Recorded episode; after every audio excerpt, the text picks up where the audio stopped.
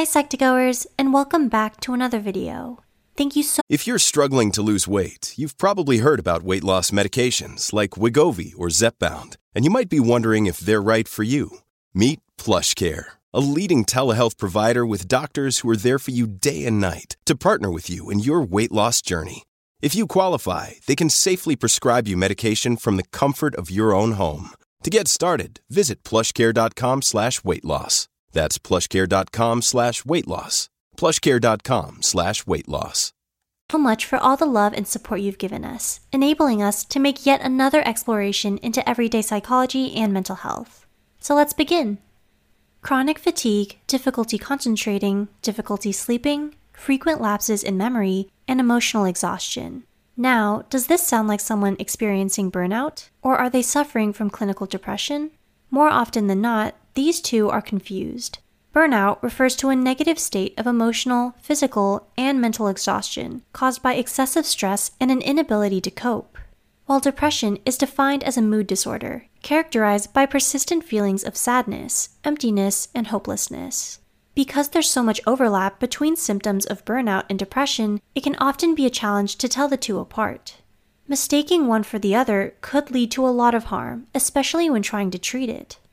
Before we begin, please remember that our purpose is to educate. Therefore, please do not use this information to self diagnose. With that said, here are seven important differences between burnout and depression. 1. Depression is a mental disorder. Although burnout is a serious mental health issue, unlike clinical depression, it isn't recognized as a diagnosable mental disorder by the American Psychological Association. This is because it lacks what psychologists call the four Ds of abnormality deviance, dysfunction, distress, and danger, which are all the hallmarks for a psychiatric condition to be considered a mental illness. And though burnout certainly impairs our functioning and brings us a lot of distress, it's not as serious of a threat to our mental health as depression. What's more is, burnout only has three identifiable symptoms exhaustion, cynicism, and inefficiency. While you only need to have experienced at least 5 out of 9 for a period of no less than 2 weeks to be diagnosed with depression. 2. Depression is more general. Does it help get your mind off your problems when someone tries to cheer you up? This may work for burnout, but not for depression. Depression is more general than burnout. Because burnout is brought about by prolonged periods of extreme stress, usually work or academic related, the negative psychological effects we experience because of it often go away once the stressor has been removed. Depression, on the other hand, is so much more pervasive because it permeates not only our school or work life, but also our social life, our home life, and even our enjoyment of our own hobbies and interests. 3. Depression doesn't always have a trigger. So, what triggers burnout then, you ask?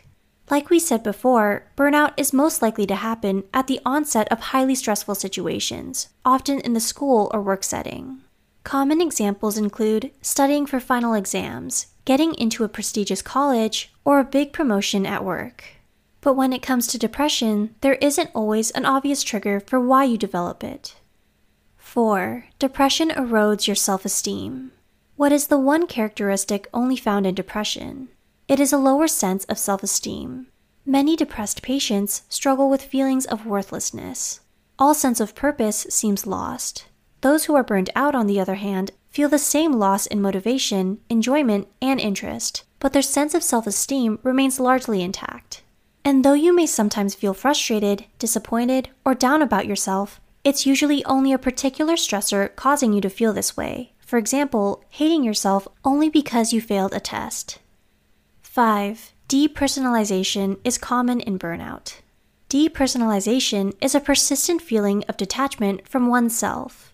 This occurs because people who are struggling with burnout have pushed themselves to the limit, physically, mentally, and emotionally, that it's now become difficult to function normally. You've been working yourself so hard for so long, treating yourself more like an unstoppable machine for productivity rather than an actual human being with needs, that you start to lose touch with yourself. You don't feel like yourself anymore, becoming numb to emotions because of how overwhelmed you've been with stress. 6. Burnout develops in stages. Did you know there are five major stages of burnout? Studies name them in increasing degrees of severity as the honeymoon phase, the onset of stress, chronic stress, burnout, and habitual burnout. But when it comes to depression, there are no stages because depression doesn't develop in a linear or progressive manner. Some people can have a depressive episode that only lasts a few weeks, is fine for years, and suddenly feel depressed again out of the blue, while others struggle with it for almost their entire lives, seemingly getting better only for it to get worse all over again. 7. Burnout is easier to treat. Finally, but perhaps most importantly, because burnout isn't a mental disorder, it's much easier to treat than depression. For problems of burnout, a therapist or a counselor will advise you a few simple lifestyle changes, like sleeping earlier, starting a self care routine, establishing boundaries, and learning better time management skills, and you'll start seeing improvements within a matter of weeks, depending on the severity of your burnout. As for depression, common treatment plans include not only lifestyle changes, but also antidepressants, cognitive therapy, behavioral therapy, and psychodynamic therapy. We hope we were able to give you a little insight into some of the ways depression differs from burnout. Do any of these apply to you? Let us know in the comments below. If you find this video helpful, be sure to hit the like and subscribe button, and share it with someone who might. Don't forget to hit the notification bell icon to get notified whenever Psych2Go posts a new video. As always, thanks for watching.